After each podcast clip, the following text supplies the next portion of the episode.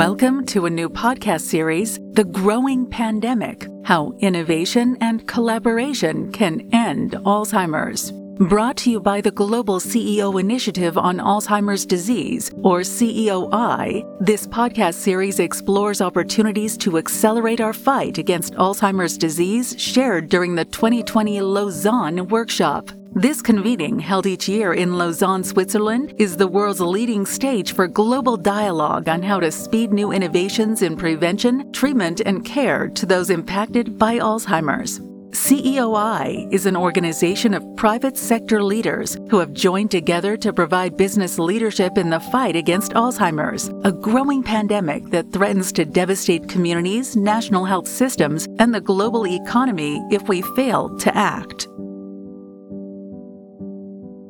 In episode 1, we'll discuss why collaboration between regulators and industry is essential to advance innovation in Alzheimer's and how regulatory agencies must evolve to keep pace with scientific progress that is enabling detection and therapeutic interventions earlier in the disease. John Lim, the Executive Director, Center of Regulatory Excellence at Duke National University of Singapore Medical School, and the Chairman of the Consortium for Clinical Research and Innovation Singapore, is joined by current and former regulatory officials. Andy von Eschenbach, former Commissioner of the U.S. Food and Drug Administration and Director of the National Cancer Institute. Maria Tomei, a Senior Scientific Officer at the European Medicines Agency.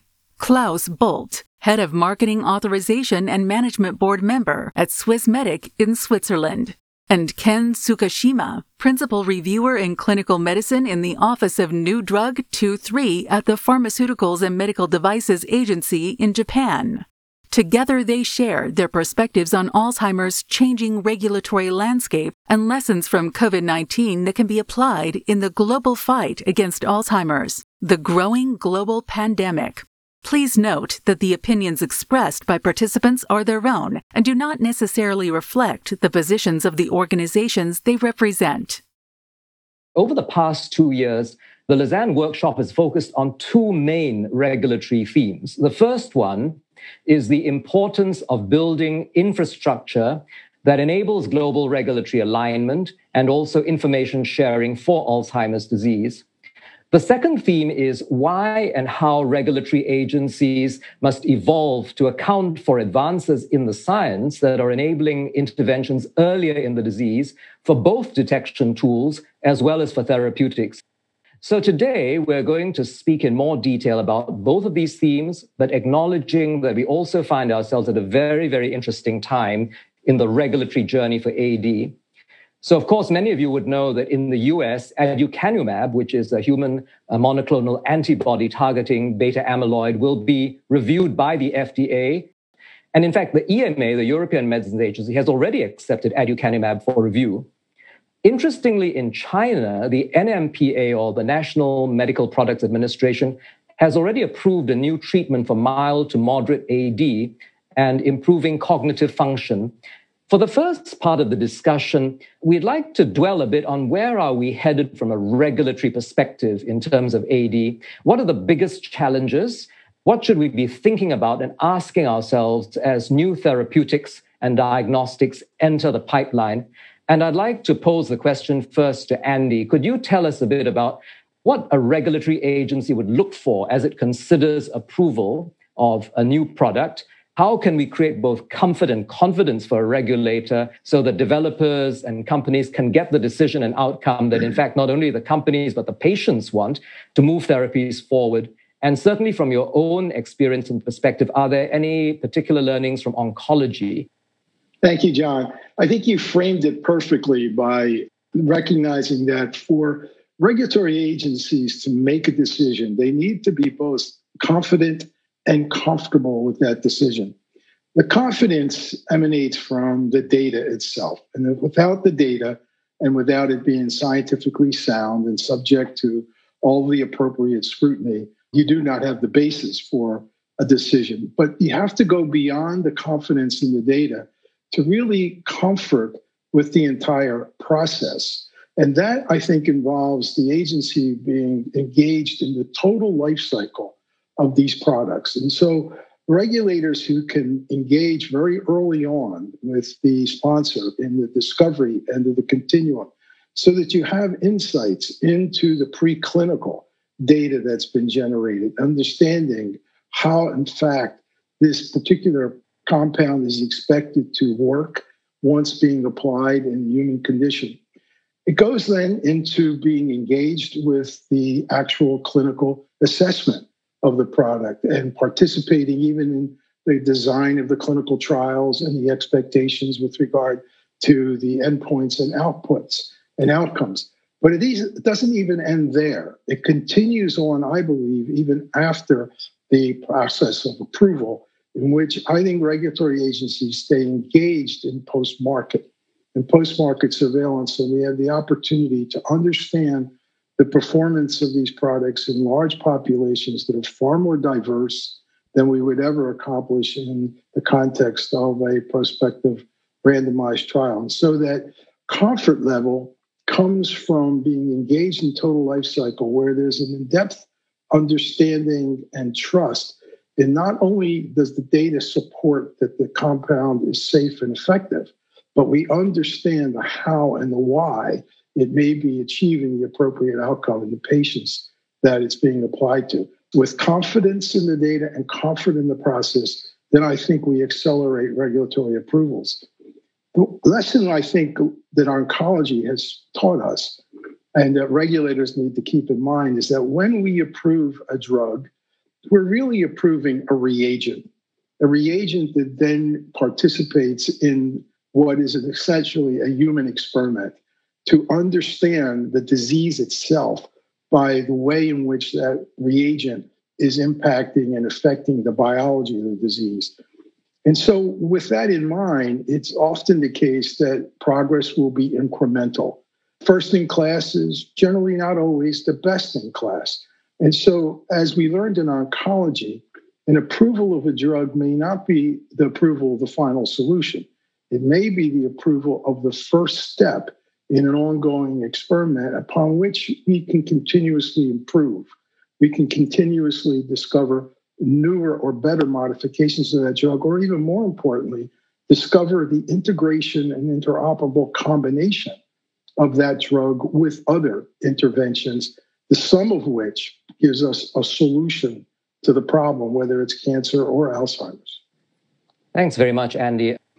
Maria, tell us a bit more about the latest in EMA thinking as it relates to the qualification of new products. Thank you very much. Part of our job also in the agency is to work with these collaborations. We learn science all the time. And a good example was when we started in Alzheimer, and, and we have aducanumab as an example.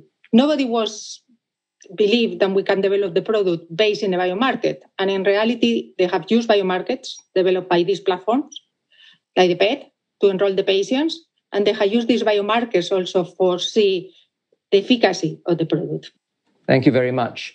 Claus, can you share a bit from the Swissmedic perspective and any other thoughts as well in terms of this particular area, the kind of issues and challenges being faced by regulators for AD products? I'd like to add perhaps that there needs to be more of an emphasis on an early dialogue. When you accompany a research group or a research based company, startup, or spin off, especially the smaller ones, you can detect quite early where they are at in their development and if they are not only on the right track in terms of taking necessary regulatory hurdles, but also if they are on the right track of developing a compound appropriately. So, early dialogue is very important to avoid failures, or if you fail, then you should fail early in order not to waste any resources. Early dialogue would be number one. So, my second point would be as a regulator, let's focus more on establishing the diagnosis earlier and also validating those uh, methodologies in combination, in collaboration with companies that uh, develop those tools, smart apps, artificial intelligence apps, and uh, tools uh, the like. Thank you very much, Claus. Very, very clear. I think this issue of early dialogue is extremely important. And basically, all stringent regulatory authorities, as far as I know around the world, offer that option. And I think this is something very critical, as you've highlighted, rather than sort of let things move on to a point where early issues were not addressed up front. Yesterday, Sarepta was mentioned as an example of where a drug was approved, and this stimulated additional investment in research related to that disease. And so the question is are we facing the same situation here potentially with aducanumab? Would its approval likely spur additional investment? Andy, what are your thoughts on this? I think it goes back to the issue of comfort and incrementalism that we learn from the experience. And once a product is available to be used in widespread medical community, we begin to understand nuances with regard to that utilization. Different populations, for example, that may have a greater or lesser degree of response. Finding where there may be adjunctive kind of interventions that enhance or improve. So it does open the door, John. And once the door is open and there's the opportunity for that incremental growth in both knowledge and clinical improvement, then I think that brings a larger focus and a larger population of effort. So the simple answer is yes, an approval will, in fact, open and stimulate greater progress. But it's not simply a commercial opportunity. It's a scientific opportunity. It's a clinical opportunity. At the core and the heart of all of this, there are desperate patients for whom there is relatively nothing else available. And so when we were in oncology and we had a drug that produced a 30% response rate, that clearly was not the solution to cancer.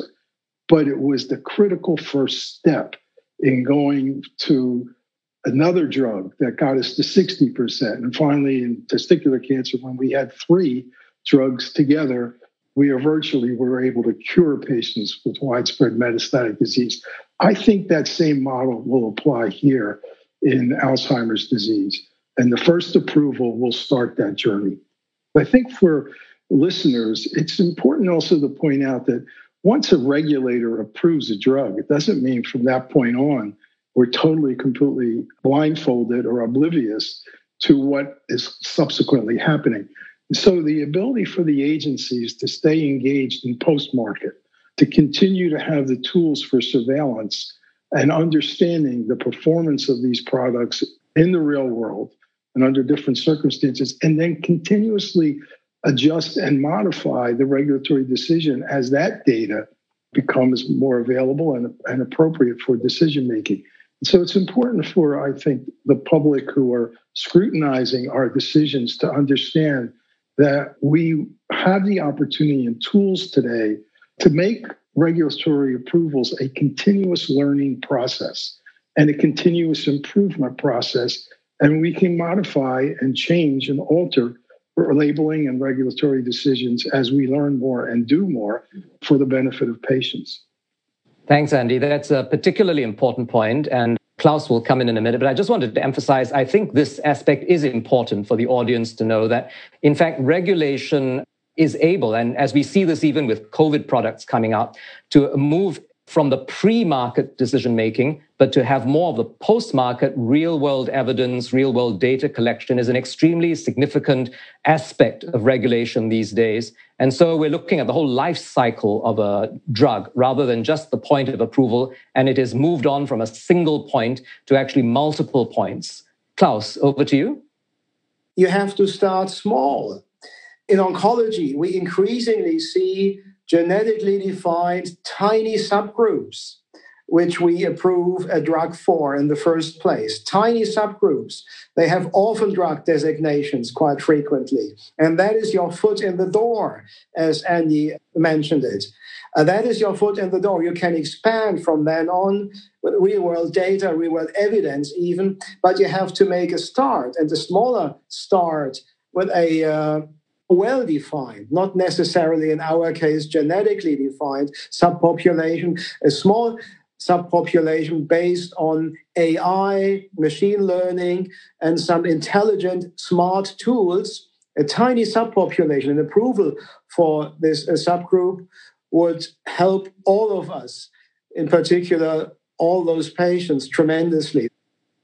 But Ken, I would like to understand more about the situation in Japan because research into neurodegenerative disorders and therapies is moving very significantly in Japan. And of course, Japan is a major member of the Davos Alzheimer's Collaborative as well. Could you tell us a bit more about the whole landscape in terms of R&D there for degenerative products and how PMDA is responding to this? Because I believe new processes have been put in place to approve cellular therapies, for example. Ken, over to you.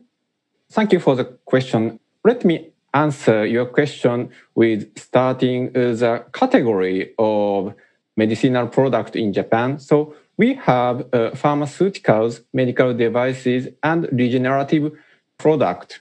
So that our regenerative product has a, a special scheme for early approval. So, so it is a great way to enhance uh, the regenerative product development.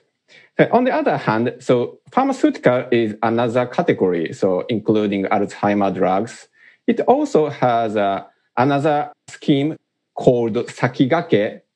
It is uh, drug development so much so that there are some schemes, so initiatives related and enhance the uh, drug and medicinal product and regenerative product in Japan.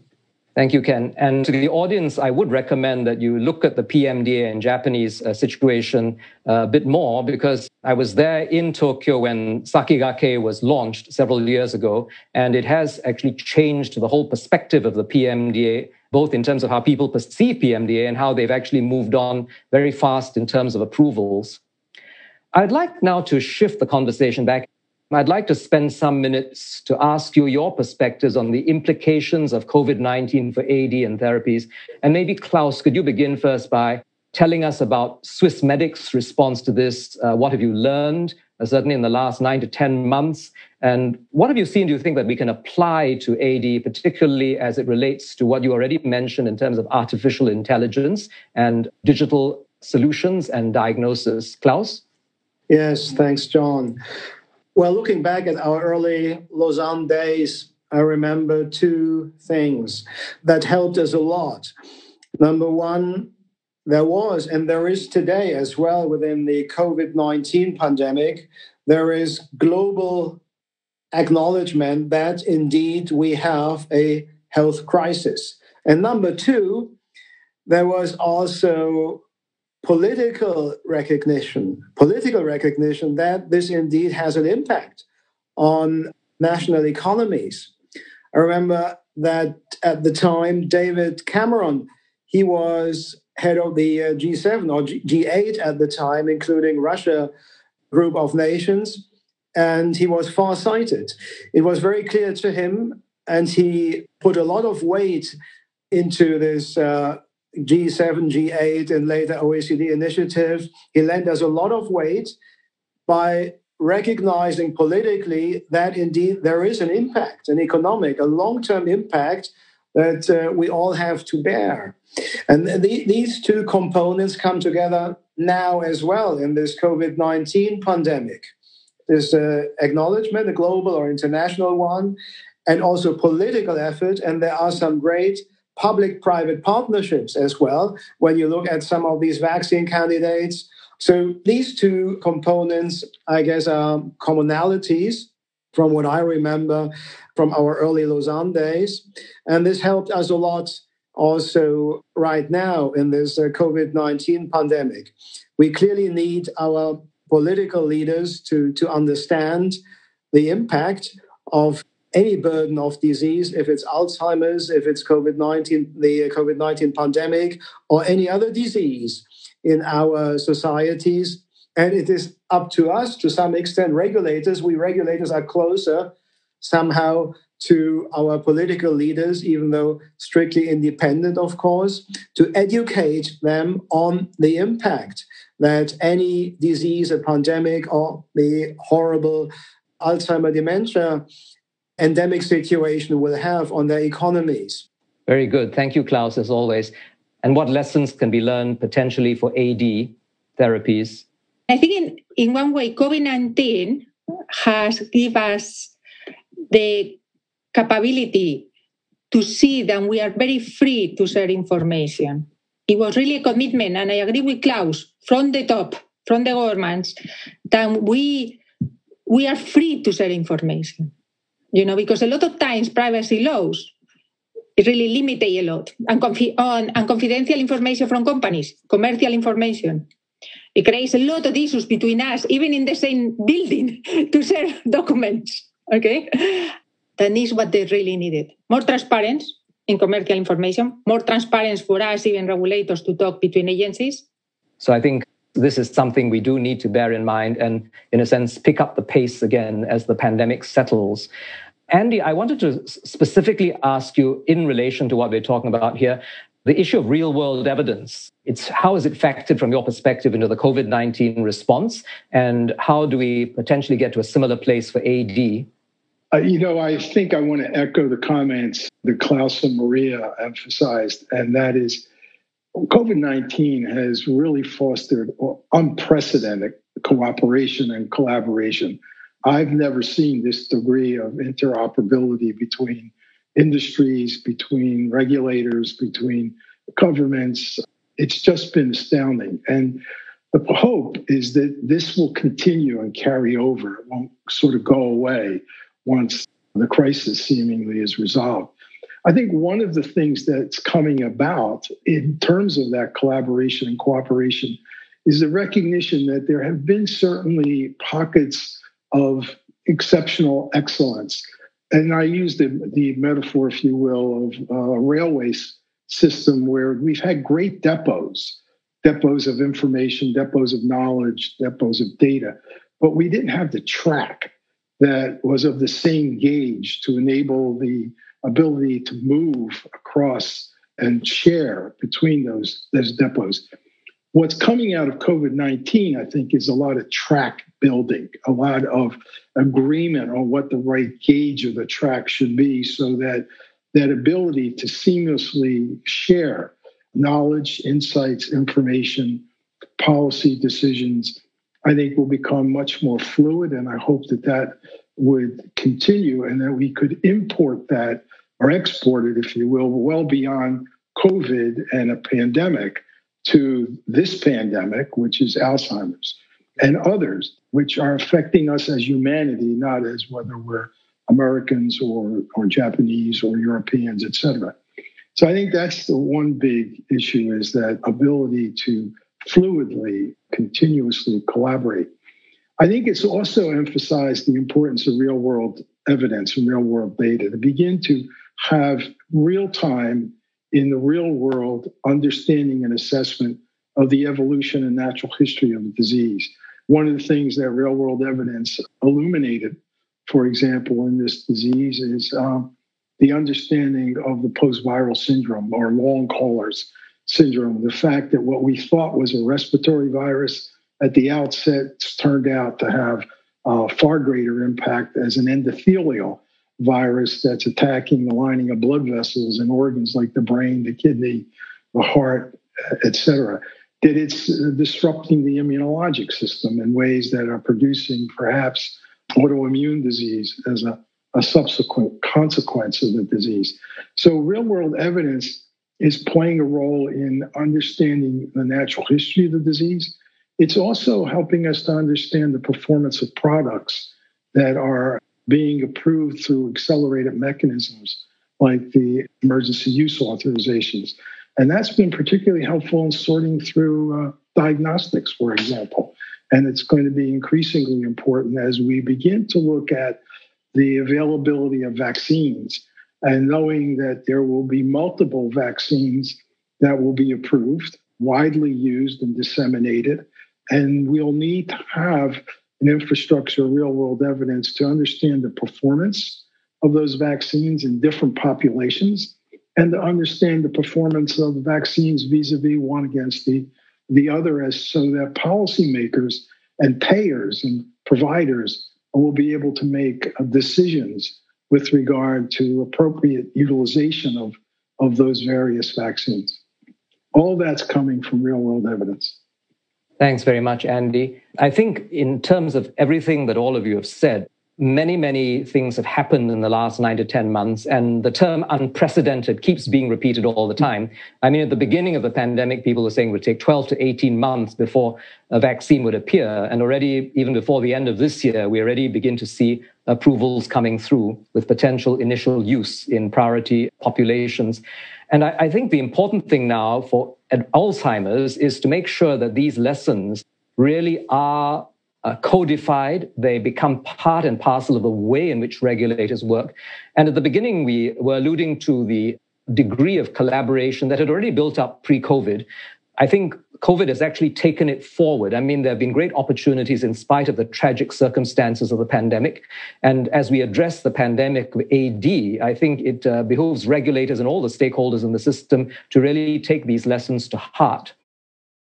The successful race for a COVID 19 vaccine in progress in oncology has shown a spotlight on how science and technology give us the tools to conquer a global pandemic. It has also taught us a better way for scientists at regulatory agencies and drug manufacturers to work together to save lives and defeat devastating diseases. Build the infrastructure for global collaboration, communication, and data sharing. Invest in real world evidence develop a cycle of continuous learning. These are the building blocks for enabling regulatory confidence in innovations that can conquer Alzheimer's disease, the growing pandemic. Thanks for listening. To learn more about the Lausanne Workshop and the Global CEO Initiative on Alzheimer's Disease, please visit usagainstalzheimers.org.